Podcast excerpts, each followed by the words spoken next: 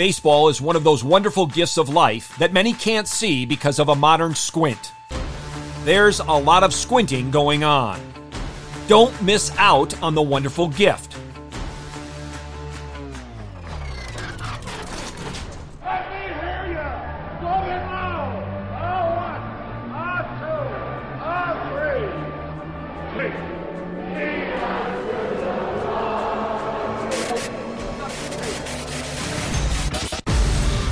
In the Bullpen with Mark Dewey, sponsored by Developing Contenders Ministries. You're listening to the Fight Laugh Feast Network. Thank you for joining us. And look who's coming up. High fly ball into right field. She is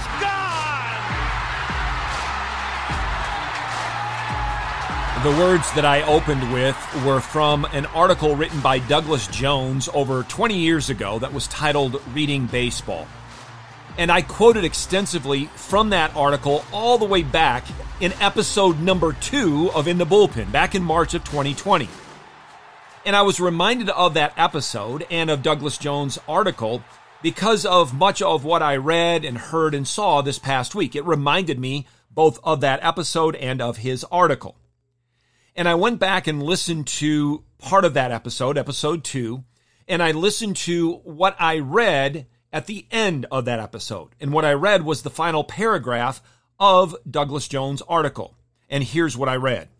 I want to read the last paragraph of Douglas Jones' article, Reading Baseball. He writes this No other team sport plays so dramatically with silence and stillness, explosiveness and bullet speeds, rhythm and rest.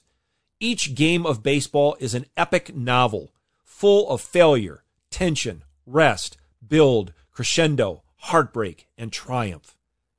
To play is a delight not to be missed, but to be able to absorb all the parts of the story, especially over radio, is one of the reasons we were put on earth. That's a great paragraph. And after I read that, I followed up by saying that it demands we unpack it. And then, but that's a conversation for another day. Well, today, I hope to do some unpacking of that final paragraph by Douglas Jones. And what started me down this road was a podcast that I listened to last week. I have often encouraged you to listen to the Black Diamonds podcast, which is hosted by Bob Kendrick.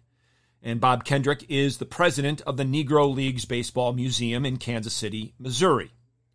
Today, I want to strongly admonish you. I want to encourage you. I want to exhort you. I almost want to demand that you listen to episode 48, which was dropped on August 9th of the Black Diamonds podcast. The title of it is Thanks a Million Buck. You need to listen to it. It's about an hour long. If you say, I just don't have time, I would even say this stop listening to this podcast, me right now, and go listen to that one. It was outstanding. And it was recorded the evening before Buck O'Neil was inducted into the Baseball Hall of Fame. Bob Kendrick hosted it. He was joined by a number of guests, including Joe Posnanski, who wrote the book Soul of the Game, which I've talked about before on this podcast. Lee Smith was there, Bob Costas, and many others. And they were fundamentally discussing the life of Buck O'Neil and the contributions he made, not only to baseball, but to life. And all that I've read, all that I've heard, what I've heard from Buck O'Neil himself when he was alive, this man exhibited an attitude and lived a life that exemplified Christ likeness in so many ways.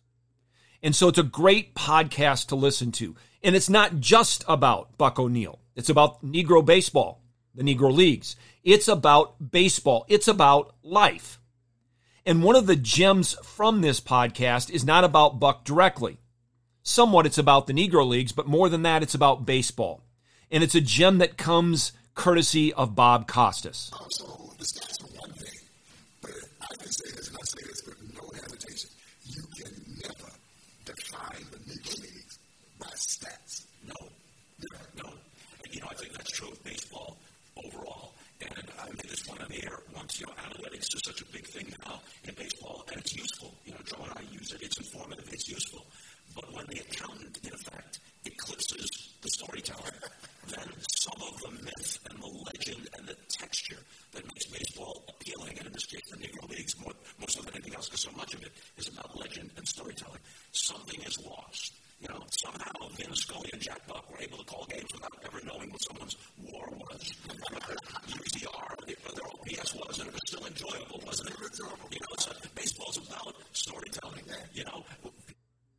Amen to that.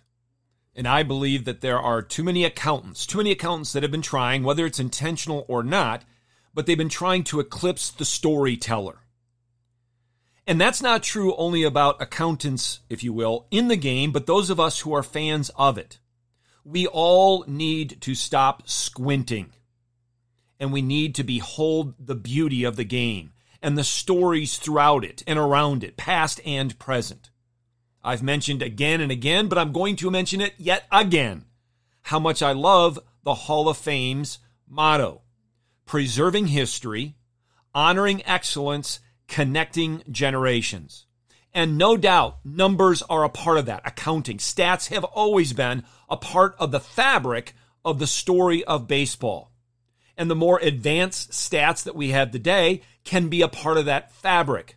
But if they trump, if they block out, if they distract us from the storytelling of the game, we're in trouble. Now, those words by Bob Costas reminded me of the words of another man that I think spoke these words in the 70s, in the 80s at the latest. And it was part of a comedy routine. And it was done by George Carlin. Now, let me say this up front.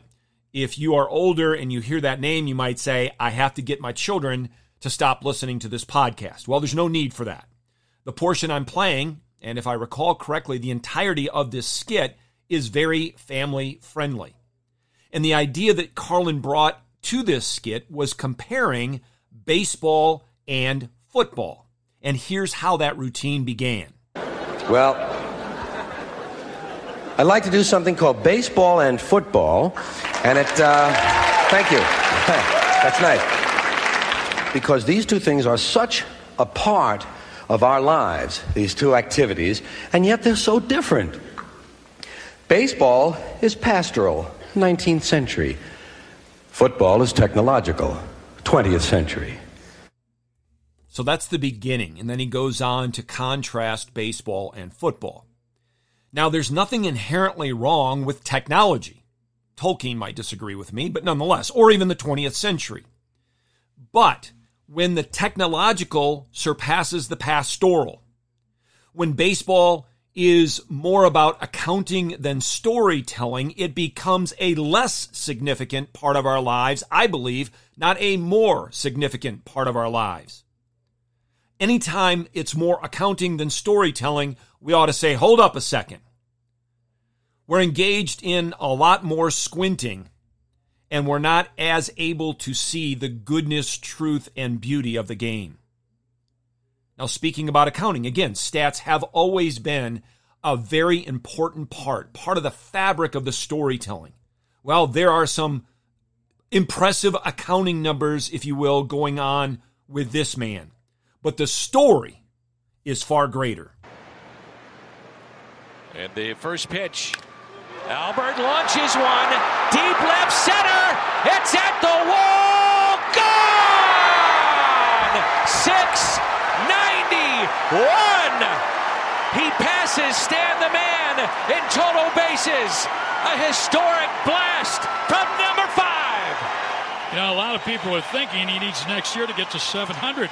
He may need only September to get to 700. He got the standing O before he even swung the bat first pitch. He does it.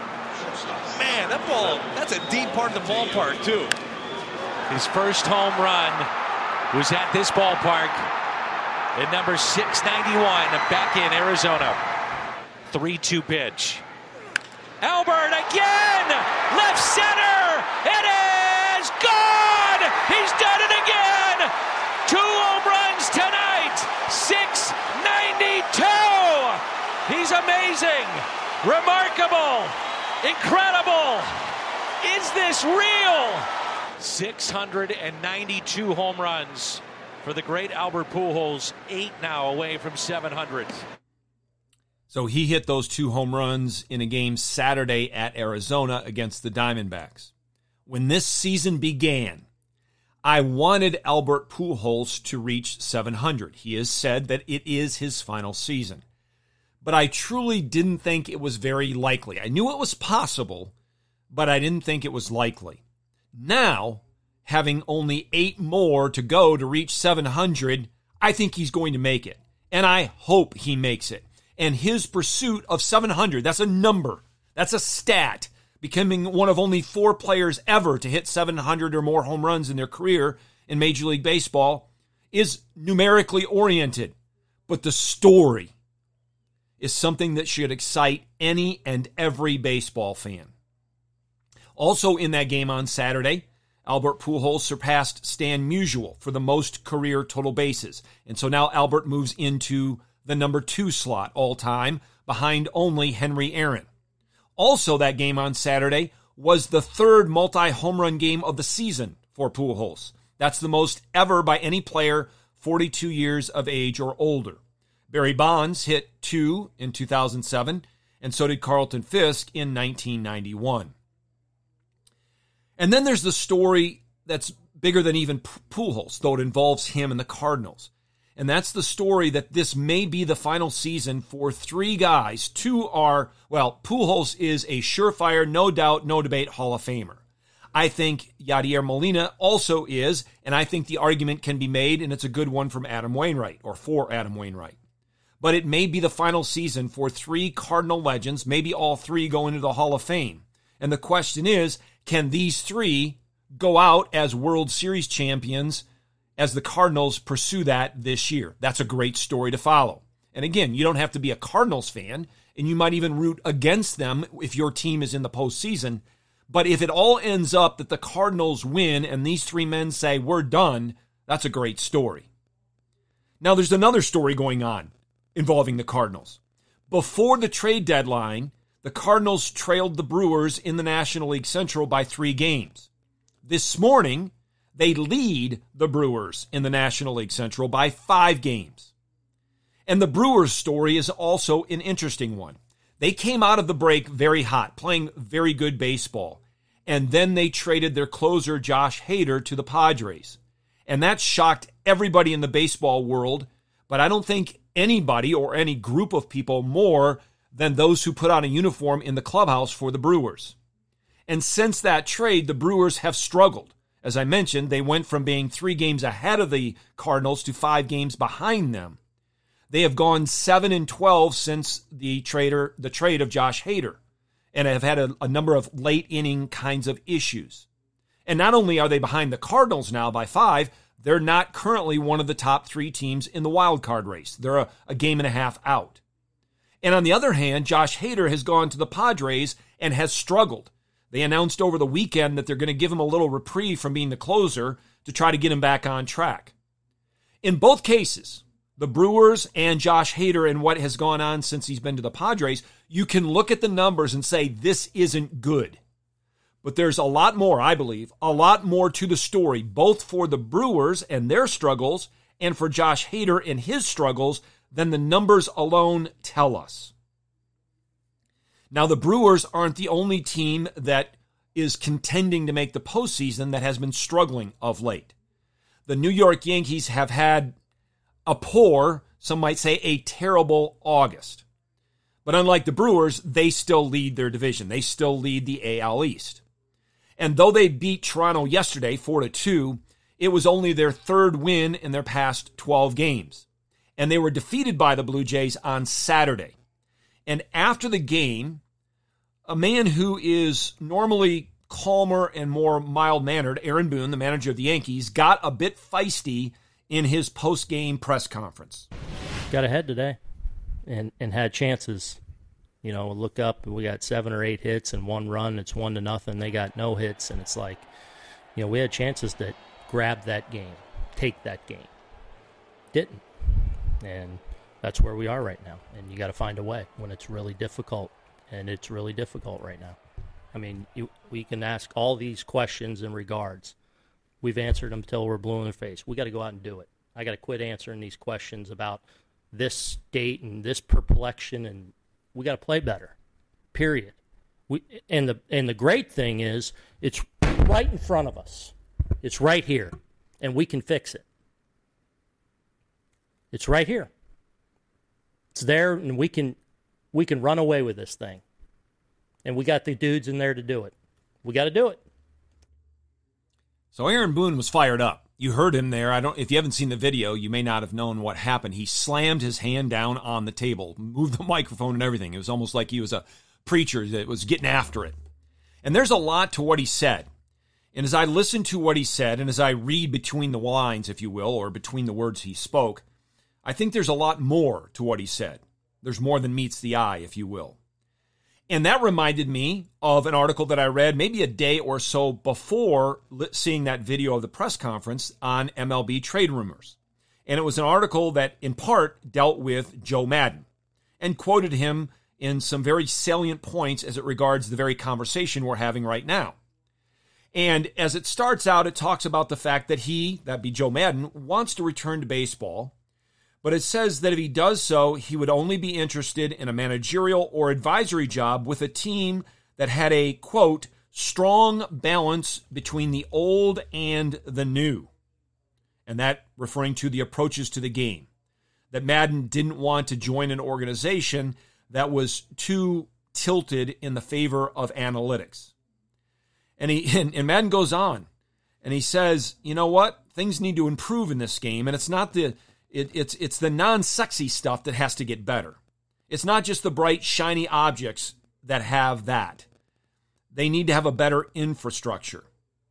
And they need to do so in order to get where we had been in the past.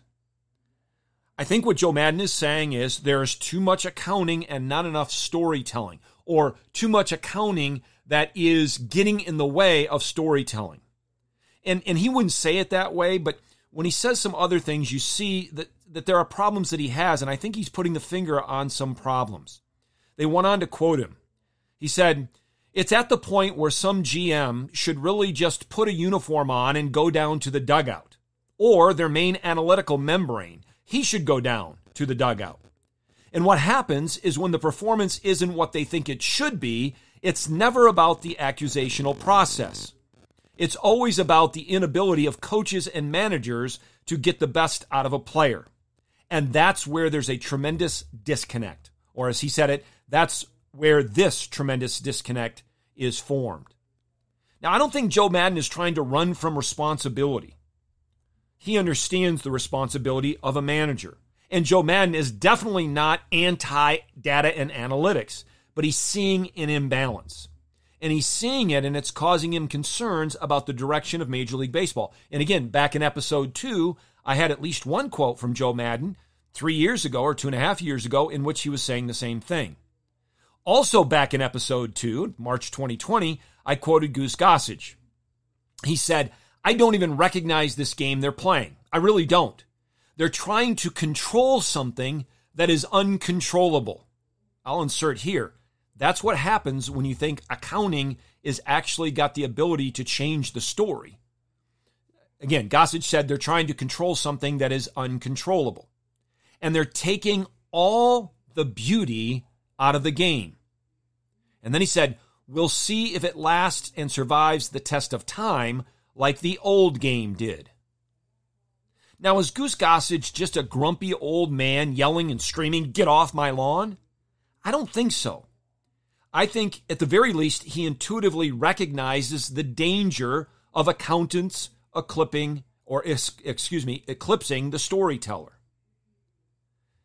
now, as we think about accountants and storyteller, uh, this past week, uh, I heard of an accountant of sorts becoming the lead character in a wonderful story.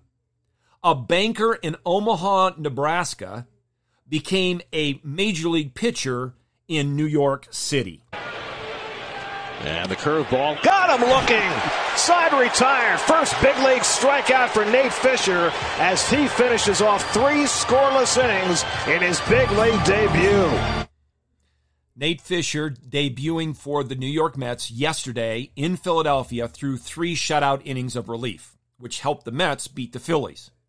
Just over a year ago, he was out of baseball he was working at a local bank in Omaha, Nebraska.